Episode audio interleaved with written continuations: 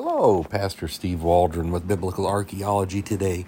I am so grateful you are here with us. I am so thankful to be your host today. You don't know how thankful. And we're going to be looking at the, or one of the oldest known Hebrew writings of the word Jerusalem, dated to the 7th century BC. That's the 600s so this would have been while Solomon's temple was still standing before the destruction of the temple and Jerusalem. So again, thanks for being here. Let's get started. We're on Wikipedia, and this is known as the Khirbet Beit Lei Graffiti. I'll repeat that. The Khirbet, such as Khirbet Qumran, Beit, such as Biet Shin, and Lei Graffiti. Yes, graffiti. That's an archaeological term, as well as what they do on subways and other places. It contains the oldest known Hebrew writing of the word Jerusalem, dated to the 7th century BC. It says, I am Yahweh thy Lord. I will accept the cities of Judah and I will redeem Jerusalem. Absolve us, O merciful God, absolve us, O Yahweh. So let's go maybe into a little bit of a deeper dive into this. The Khirbet Beit Lei graffiti are seven inscriptions in Hebrew in various states of preservation found in the excavations of Khirbet Beit Lei. Lei is L E I. In particular interest is one inscription containing a very early appearance in Hebrew of the name Jerusalem A couple great pictures here on Wikipedia of it. And it's got close ups. It does look, in fact, like Paleo Hebrew, which has so many different names. It's so difficult sometimes when you're reading various literature, you know, the Phoenician, Old Phoenician, uh, Proto Canaanite, Proto Hebrew, on and on. Um, it, it's really just Paleo Hebrew, and really it's it's biblical Hebrew, uh, and even that gets confusing. And some people would say, "Well, no." Um, Psalm one nineteen shows us that Hebrew was the way it is now, unpointed, went to Paleo Hebrew somewhere around David's time, maybe a little before, and then Ezra evidently brought it back. There's something to be said for that view. But that's not why we're discussing today. Let's keep going. So there's a disagreement about how these seven inscriptions should read. It appears the word Yahweh and Jerusalem feature in the inscriptions, which Joseph Naveh dated to the late 6th century BC.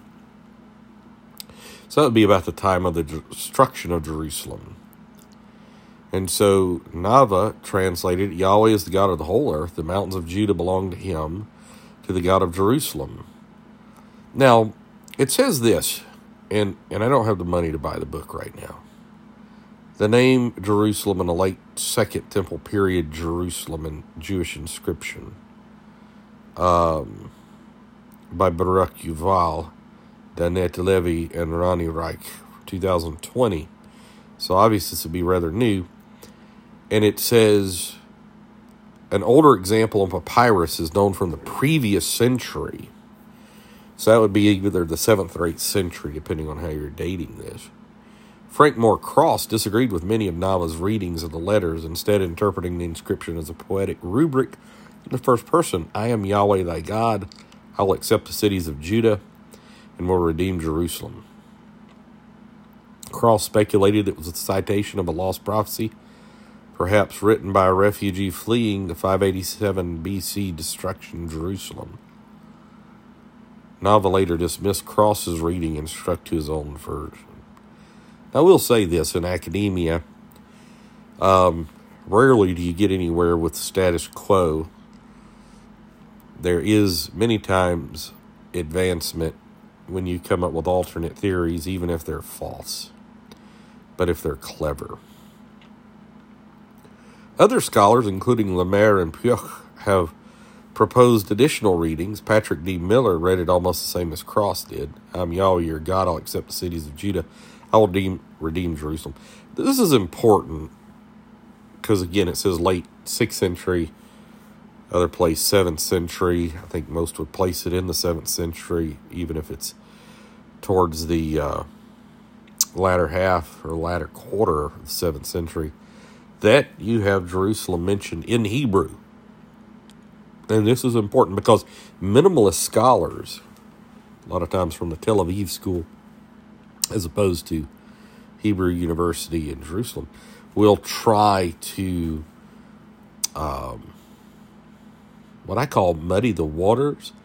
They uh, they think maybe they're being again I use the word clever, you know, not using the scriptures and coming up with alternate theories, but sometimes something's just obvious. So this is a great archaeological discovery.